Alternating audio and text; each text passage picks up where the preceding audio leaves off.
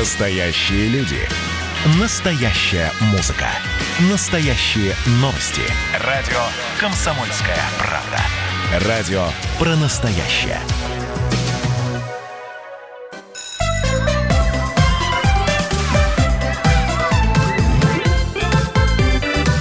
Родительский вопрос. Всем добрый день, доброе утро, добрый вечер, мое любимое начало, потому что нас слушает вся страна, это 11 часовых поясов. У кого-то вечер, в Сибири это уже и вечер, и на Дальнем Востоке глубокая ночь. Я Александр Милкус, ведущий этой программы, со мной моя завсегдашная соведущая Дарья Завгородняя. И сегодня наши гости, заведующий лабораторией комплексных проблем гигиены детей и подростков НИИ гигиены и охраны здоровья детей и подростков Марина Исааковна Степанова. Здравствуйте, Марина Исааковна. Добрый день.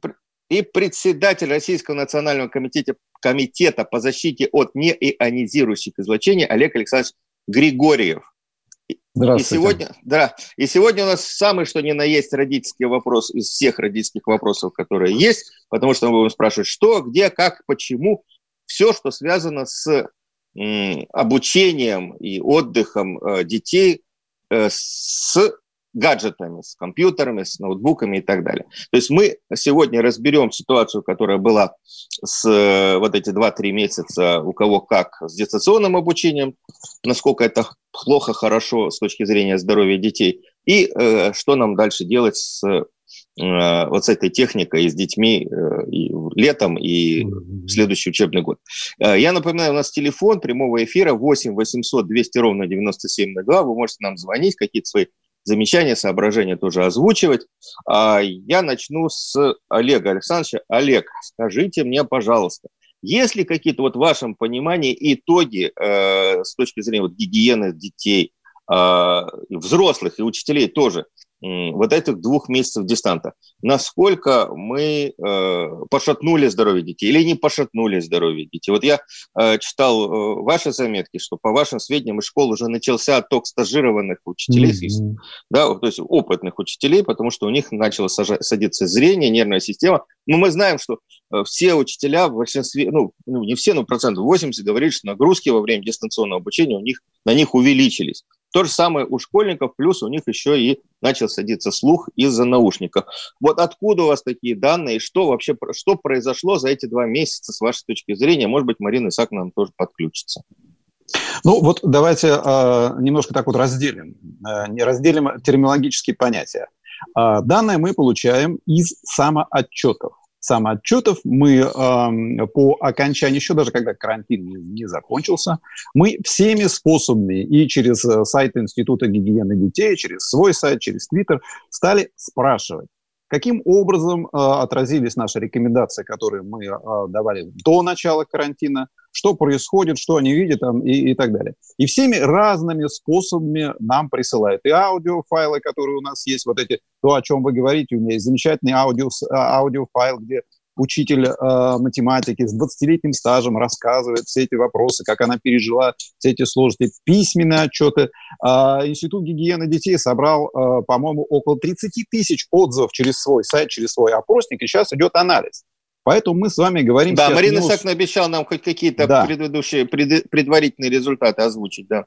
Поэтому мы с вами сейчас говорим не о строго научных данных, а о первых, я бы сказал так, впечатлениях, которые доносятся до нас от этой когорты. То есть это впечатления, которые рассказывают нам учителя, ученики и, конечно, родители, то, что они видят, то, что они знают. Но для нас, как я уже говорил, особо нового ничего нет. Мы находимся в ужасном положении, потому что мы вынуждены говорить, мы же вам говорили. Мы говорили это и на заседаниях общественного совета. Что вы говорили? Вот о чем? Мы говорили, что орган зрения, нервная система, вот орган слуха для нас новость, орган зрения и нервная система – это те мишени, которые будут страдать в условиях интенсивного использования компьютерной техники как в школе, так и дома. Вот то, что они, если мы говорим конкретно о ситуации, связанной с изоляцией, самоизоляцией, да, это вопрос еще требующий анализа. Но все-таки мне кажется, Отзывы мы имеем даже не столько по вот этому периоду самоизоляции, сколько по итогам учебного года с использованием вот этой насыщенной, внезапно появившейся аппаратуры. Мне кажется, целесообразно и более правильно ориентироваться вот на этот период. То есть вот эти комплексное оснащение, в первую очередь, еще раз хочу подчеркнуть, большой электронной доской. Это мишень, это орган зрения. Почему, я могу тоже объяснить, и тут мы можем с вами войти во все детали. Нет, большая электронная доска – это интерактивная доска. Да, интерактивная доска. Она во время дистанционного обучения задействована не была. Александр, она была задействована в течение учебного года. И это гораздо более серьезный и более важный эффект. Вычленить на основании самоотчетов, что дети получили в течение периода самоизоляции, сейчас пока сложно. Но надо проанализировать хотя бы. Но мы видим ситуацию по совокупности. А по совокупности мы понимаем, что большая нагрузка была в течение учебного года, чем в течение месяца. То есть вы считаете, что интерактивная доска вреднее, чем традиционная меловая, на которой пишут? Слушайте, это же настолько очевидно, что нет, это очевидно, же из формальной точки, из фактической точки зрения. Какого рода у вас возникают вопросы в связи с этим? С формальной или с фактической? Как вам объяснить? Фактической точки зрения, конечно. Фактической, объясняю. Да. Значит, она и представляет, фактически это представляет активный источник света. То есть она излучает в оптическом диапазоне то, что видит школьник. Глаз, он приспособлен в первую очередь к восприятию отраженного, а не излученного света. Для того, чтобы работать с излученным светом, разрабатывались специальные нормы, критерии, ограничения. Что касается школьников, еще с 1986 года это разработано, какие должны быть требования к углу, к яркости, к контрастности и так далее, и так далее, и так далее. Сейчас, когда их размещают в классах, естественно, когда у вас источник света представляет в диагонали, там примерно 2 метра или чуть больше, вы не в состоянии технически обеспечить равные условия по яркости, по контрастности, по углу для всего класса. Если вы обеспечите, скажем, 2, 3, 4 парта, ясно, что кто у вас на Камчатке сидит, будет в худших условиях. Тот, кто на первой парте сидит, ясно, что он будет получать гораздо большую энергию фотонов, идущих от этой доски. Левый ряд, правый ряд, они будут терять углы засветки. Я понял, все-таки. Давайте, сейчас, секундочку. Именно шпиговались. Комсомольская правда. Да. Я все-таки хотел вычленить наш разговор. Если мы сейчас будем говорить о всех школьных проблемах, нам и 40 минут нашей программы не хватит. Я просто перечисла, что доски вредные, ими заменили эти меловые везде практически. Прошу прощения. Да.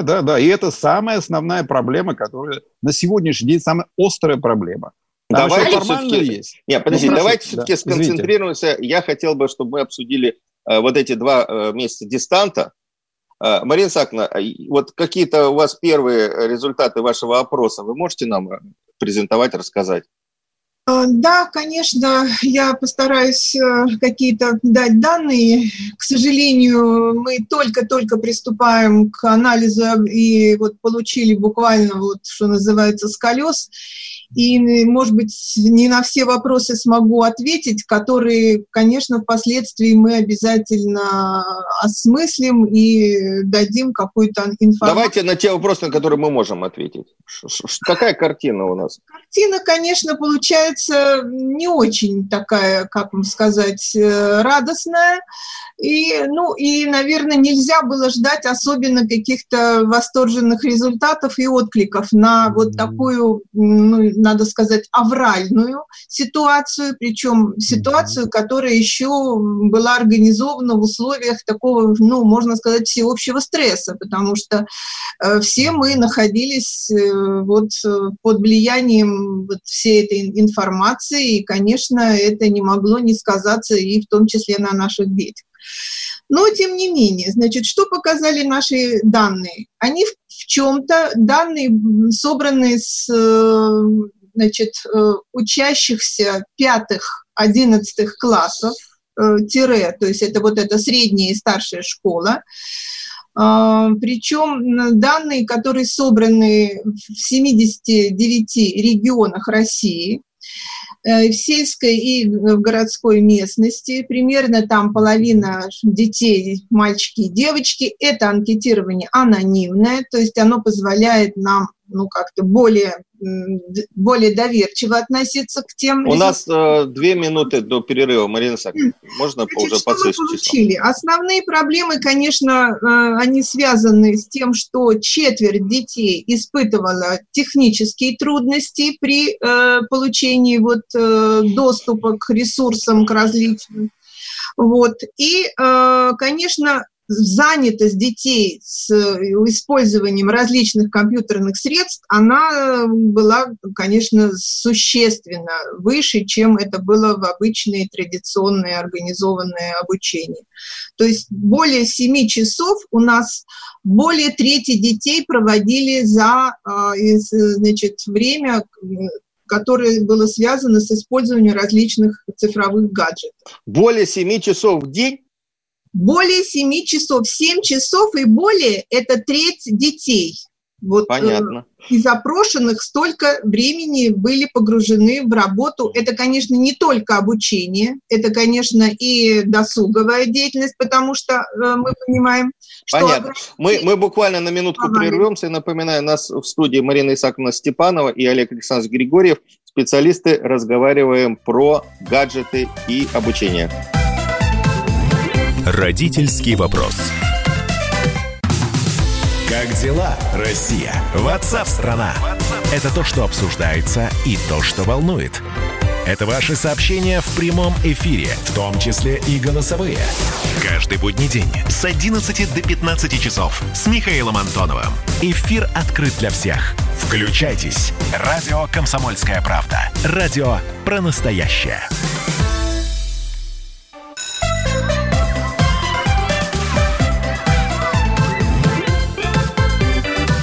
Родительский вопрос. Мы продолжаем наш разговор. Я Александр Милкус, Дарья Завгородняя. Наши гости сегодня председатель Российского национального комитета по защите от неионизирующих излучений Олег Александрович Григорьев и заведующий лабораторией комплексных проблем гигиены детей и подростков НИИ гигиены и охраны здоровья детей и подростков Марина Исааковна Степанова. Марина Исааковна, я хотел бы уточнить. Вы сказали, что результат вашего опроса показывает, что во время дистанционного обучения дети находились дома, и по вашим данным больше 7 часов в среднем ребята находились в обнимку или там перед экраном, монитором, компьютером и так далее. Это не все ребята, это треть ребят, которые... А остальные больше или меньше? А остальные примерно 4 часа более.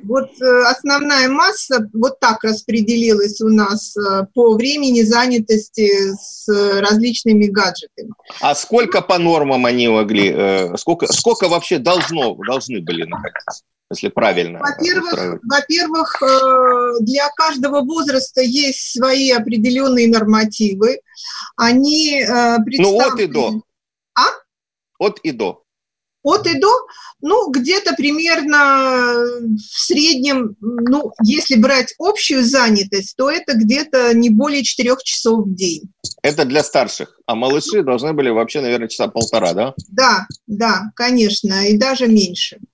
Может быть, мы рекомендации наши вспомним, Марина Исааковна, которые мы давали. Там есть в рекомендациях действительно такие наши сформулированные требования, которые предполагают...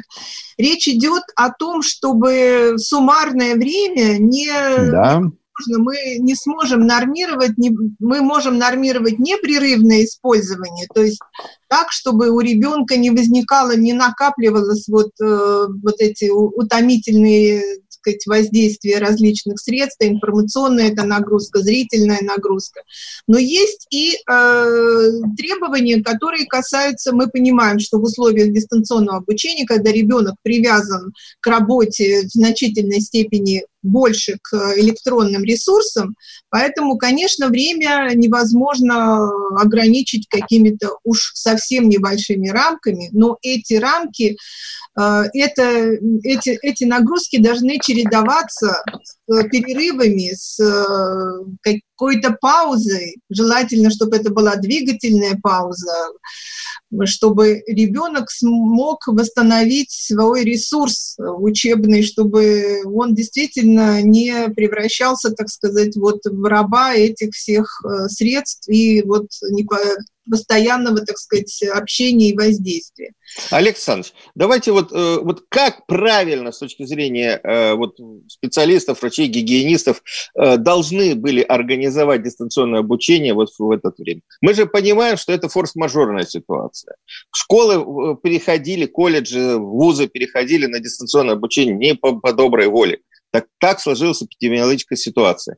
Как должны были правильно выстроить вот рабочий день учителя со своими учениками? Что они должны были сделать? Потому что я не знаю, может быть, вторая волна будет, может быть, все-таки какие-то обучения будут идти дистанционно. Поэтому нам надо понять уроки, которые мы извлекли за эти 2 месяца, и сформулировать, как правильно все должно быть.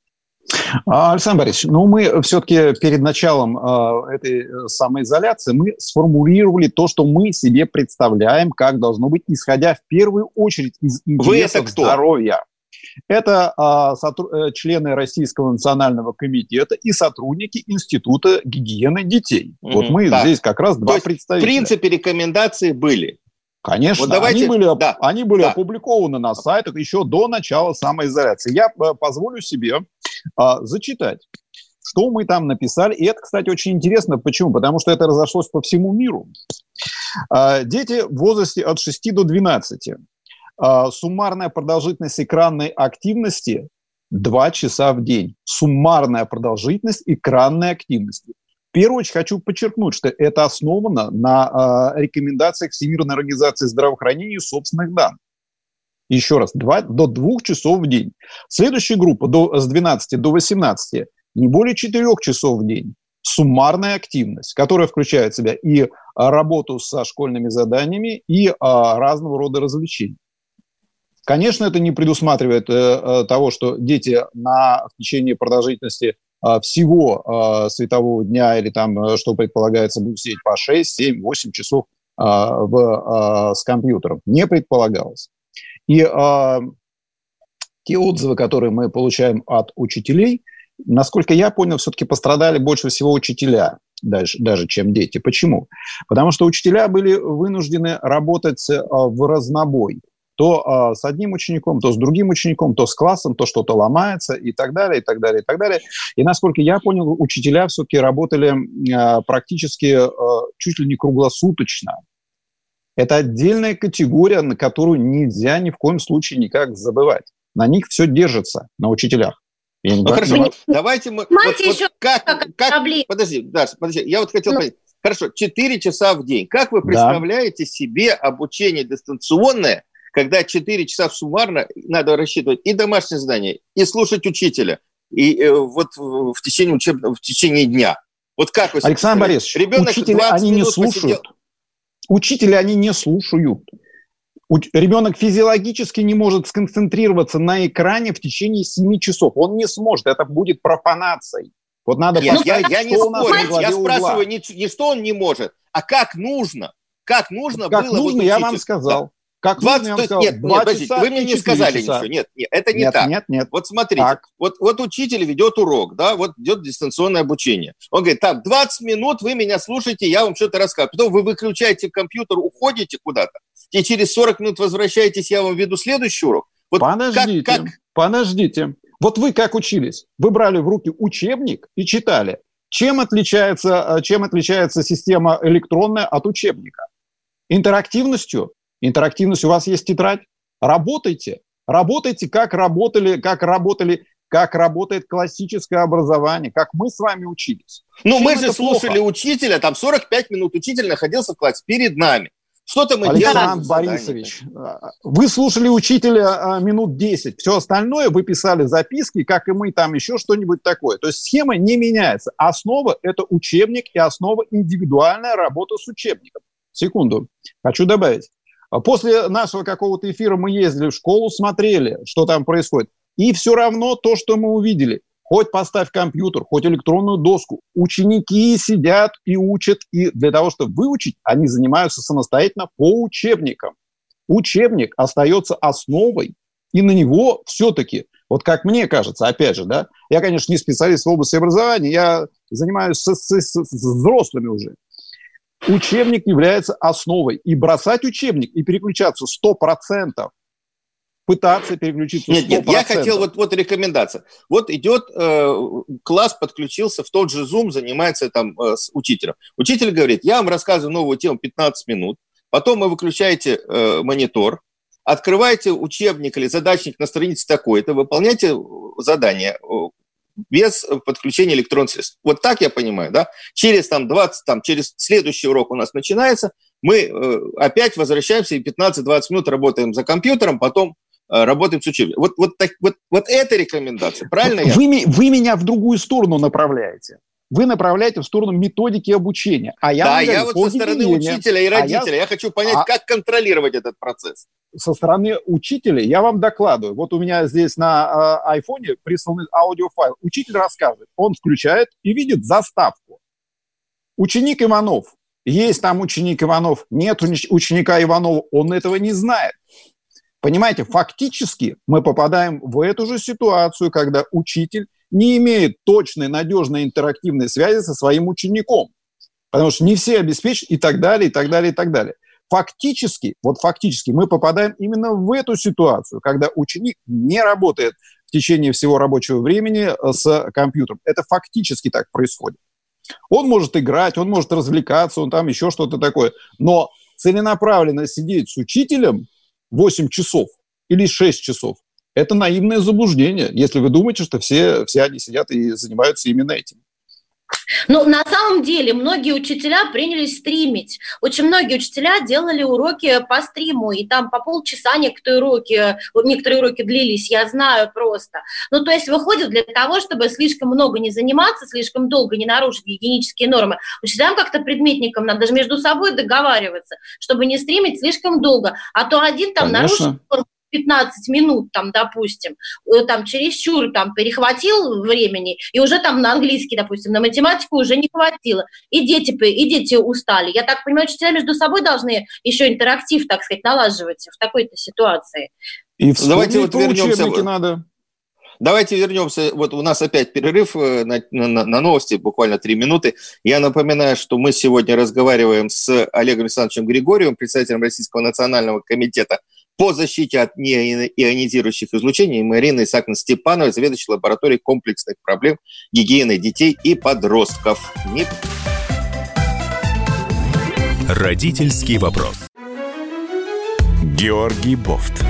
Политолог, журналист, магистр Колумбийского университета, обладатель премии «Золотое перо России» и ведущий радио «Комсомольская правда». Авторскую программу Георгия Георгиевича «Бовт знает». Слушайте каждый четверг в 17:00 по московскому времени. А что такое деньги по сравнению с большой геополитикой? Мы денег тут не считаем.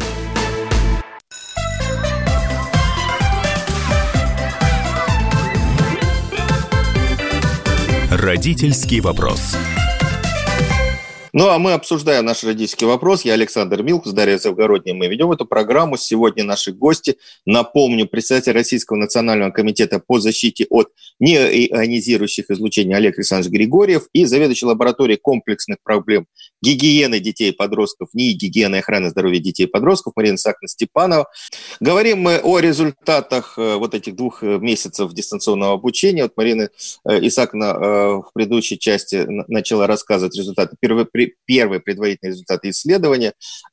Пожалуйста, Марина Исааковна, про смартфоны самое интересное это. Да, просто по нашим данным оказалось, это, наверное, следовало ожидать, что чаще всего для дистанционного обучения использовался смартфон. И это характерно было для практически 72% наших респондентов. Компьютеры и ноутбуки примерно шли поровну, по 40% использовали как-то преимущественно эти средства.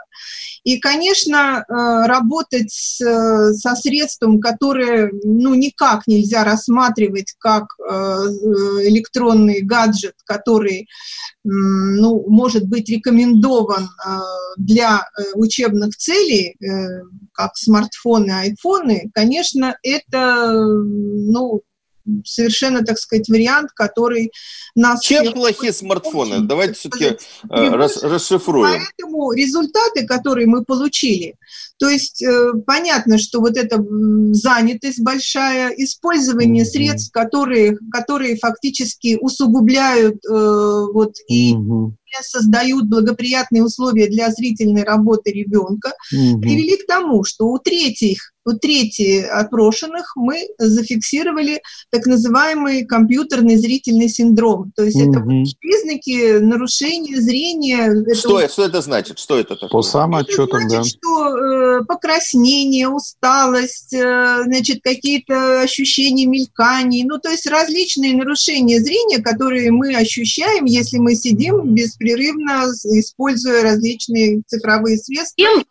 А чем опасны эти нарушения зрения? Я так понимаю, что они какие-то... Я вам могу сказать, что самые прогрессирующие в течение школьного обучения патологии — это зрение.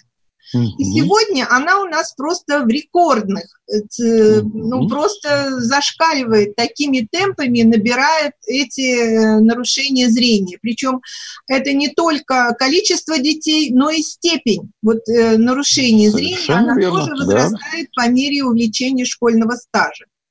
Это первое. Второе, что сегодняшние наши дети, если мы возьмем и посмотрим структуру их нарушений здоровья, то она фактически идентична тем, которые характеризуют стажированных офисных работников. Это зрение, нервная система, это опорно-двигательный аппарат, это органы пищеварения. То есть все, проблемы, я не могу сказать, что это только... То есть дети наследуют... Они практически становятся у нас такими... Тутулые, близорукие дети становятся. Нарушение осанки. Причем еще, конечно, что страдает, еще так называемый туннельный синдром или синдром запястья, когда ребенок бесконечно сидит и работает с мышкой и с клавиатурой, и это напряжение в запястном суставе, это тоже своего рода нарушения, которые характерны уже тоже почти для трети наших детей, этого среднего и старшего возраста. И мы получили, что и проявление депрессии около 40%. Тут, конечно, надо делать скидку, что это еще ситуация самоизоляция, когда ты не выйдешь из дома, да. Но если мы попытались как-то хотя бы первую какую-то информацию снять и посмотреть, то получилось, что более 86% детей не адаптировались к этой ситуации в той или иной степени. То есть отсутствие адаптации практически у подавляющего большинства детей в этой ситуации мы обнаружили. А что значит не адаптировались? Поконкретнее, это означает? Это значит проявление каких-то нарушений сна, головные боли, астенические реакции, потери интереса к школе. У нас четверть детей снизили, свое, казалось бы, говорят, мы соскучились, мы хотим в школу. А четверть... Соскучились в школу, хотят общаться. Понятно, но у нас получилось, что четверть детей, еще более стали с большим, отрицанием относиться к учебе, к школе, потому что были загнаны в достаточно такие серьезные длительные нагрузки. У некоторых это превращалось, мы получали такие так называемые открытые ответы, когда дети сами формулировали свои состояния, то говорит «хочу умереть», то «я не могу, у меня накапливается каждый день невыполненные уроки, и весь день я только и занимаюсь». Понятно, что не все могут в этих условиях, и не все готовы так как-то работать в столь непривычной ситуации. Поэтому что еще хочу сказать, что были выпущены и рекомендации Минпроса, которые касались в том числе и продолжительности одного занятия. И насколько я помню, что там была цифра уже не 45 минут и не 40 минут, а 30 минут одного урока. То есть педагогу предлагалось в более сжатые сроки как-то изложить этот материал и, понятно, с учетом этой обстоятельства, наверное, как-то снизить нагрузку, как-то, наверное, надо было повернуть занятия в сторону мотивации какой-то ребенка, творческих каких-то занятий, заданий, которые индивидуализации какой-то, может быть, какой-то психологической поддержки, потому что очень многие в этом нуждались.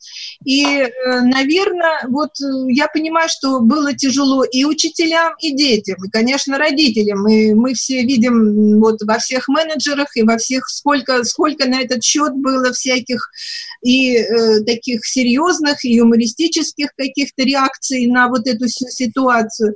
Поэтому опыт, конечно, мы получили. И я думаю, что, наверное, какая-то готовность в случае, не дай бог, если нам придется вернуться опять к такой форме обучения, наверное, что-то уже мы, какие-то мышцы мы накачали для этого. Я так понимаю, что именно по результатам этого исследования и этих опыта 2 месяцев и были разработаны гигиенические нормативы и специальные требования к организации цифровой школы, да?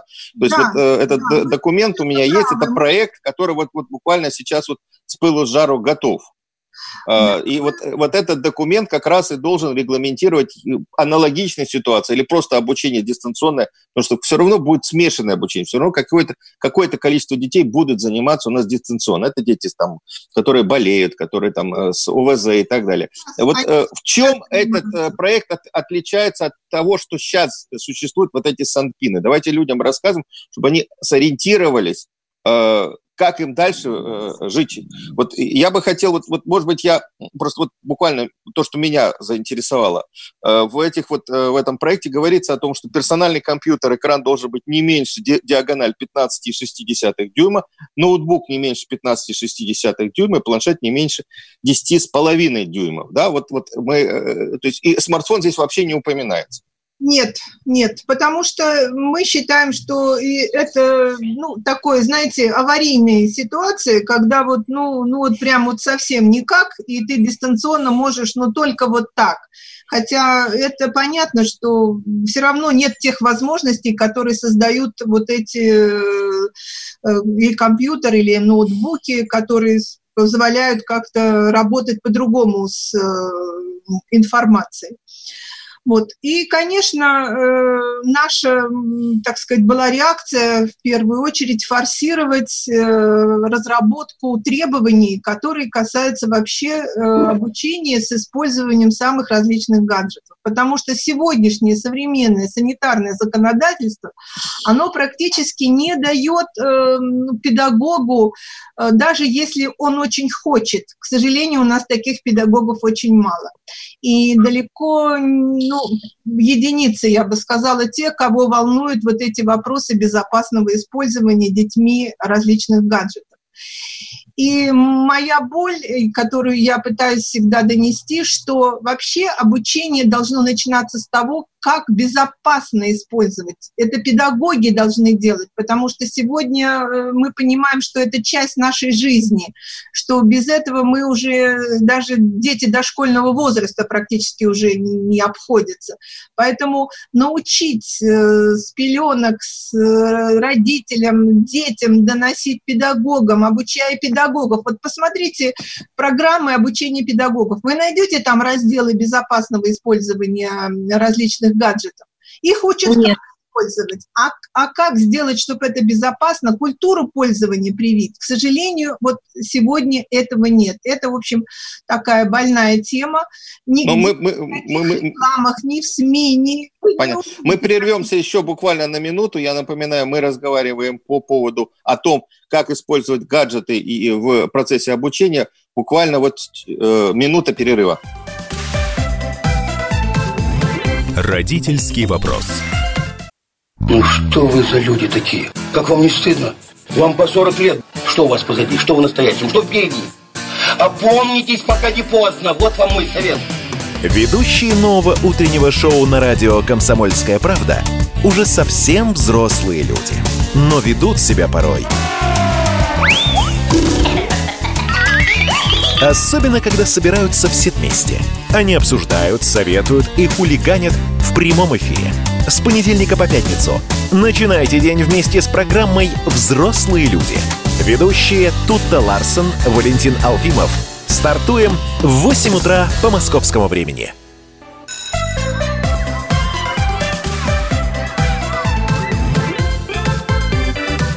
Родительский вопрос. Мы продолжаем наш разговор. Я Александр Милкус, Дарья Завгородняя. Мы видим эту программу. У нас в гостях сегодня председатель Российского национального комитета по защите от неионизирующих излучений Олег Григорьев и заведующий лабораторией комплексных проблем гигиены детей и подростков НИИ гигиены и охраны здоровья детей и подростков Марина Исааковна Степанова. У нас есть звонок из Алексея, Воронеж. Говорите. Здравствуйте. Здравствуйте. Алло. Да, здравствуйте, мы слушаем. Здравствуйте. Я хотел высказаться по поводу защиты детей от всех этих гаджетов. Надо, конечно, все-таки пойти в угоду нашим детям и прекратить на них экономить и поучиться, как это делается в Японии.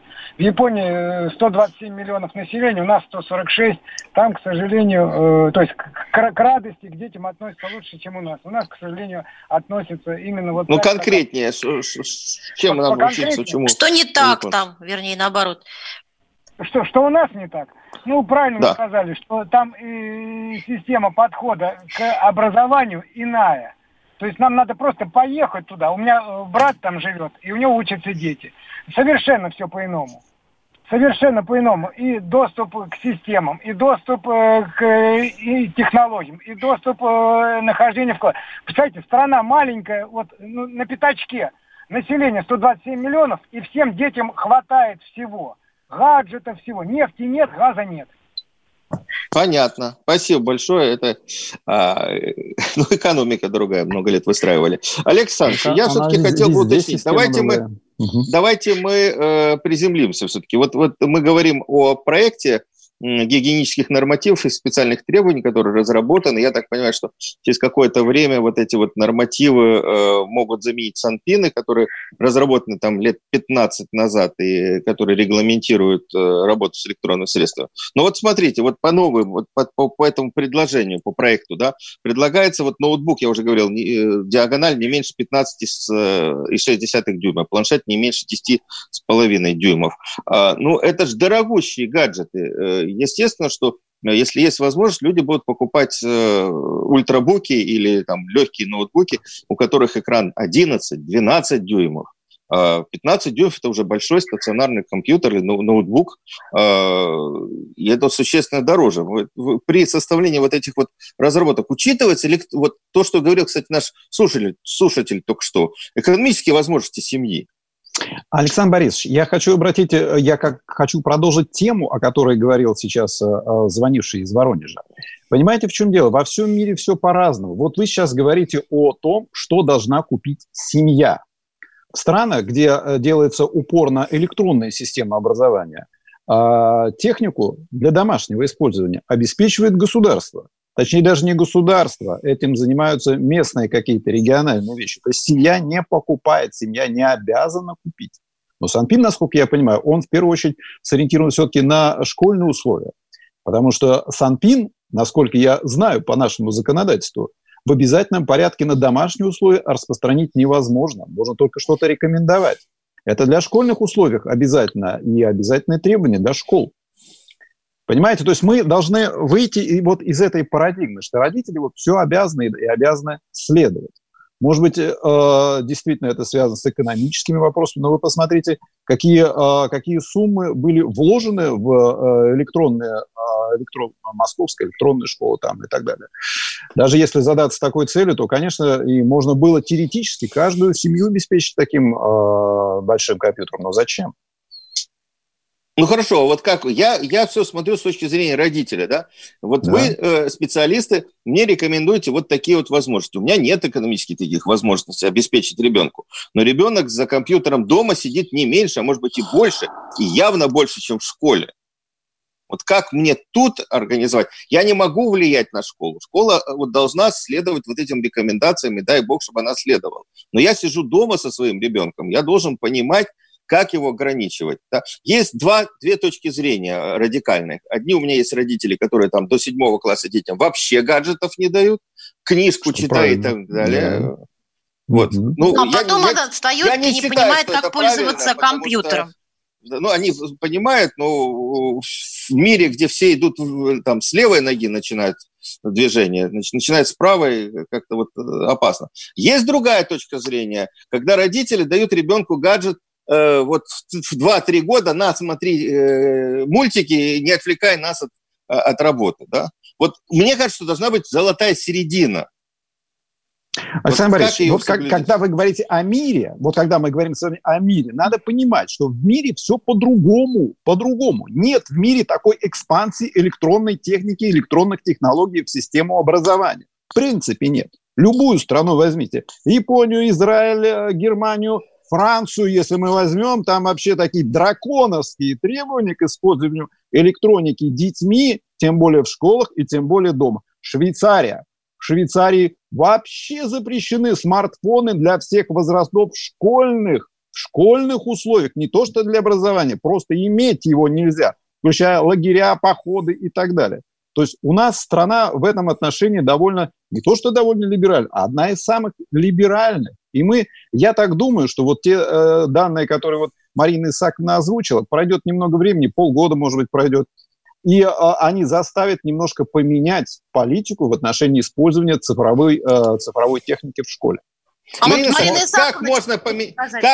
поменять политику, когда вот смотрите, вот Олег говорит в других странах, да, ограничения в условиях использования гаджетов, да, но при этом практически все школы во всем мире из-за пандемии перешли на дистанционное обучение. Как мы можем сталкиваются вот это сочетать? С такими же проблемами, как мы. С одной стороны, не нужно смартфоны иметь, там планшеты, с другой стороны, вот такая вот форс-мажор. Они всем пришлось переходить. Они учебный год продлили. Они просто сидели на каникулах, ту же Францию возьмите. Они продлили учебный год, у них учатся до августа. Почему они перешли на такую систему, Александр Борисович? Ну, пока была вот история самоизоляции, пандемия, занимались же они сидели дома. Они сидели дома, им продлили нормальные занятия в школе до августа. Почему они обучают? Никто не сидел в такой ситуации, как в нашей стране. Мне кажется, надо дать слово Марине Исааковне. 20 секунд. Я еще хочу сказать по поводу размера экрана. Вот вы говорите, почему такие требования. Это еще связано с тем, что у нас есть требования к шрифтовому оформлению электронных изданий. Мы знаем, это понятно, что у нас учебники есть, да, бумажные, которые печатаются на основе вот разработанных требований шрифтового оформления гигиенистами. Это такая же ситуация. Понятно.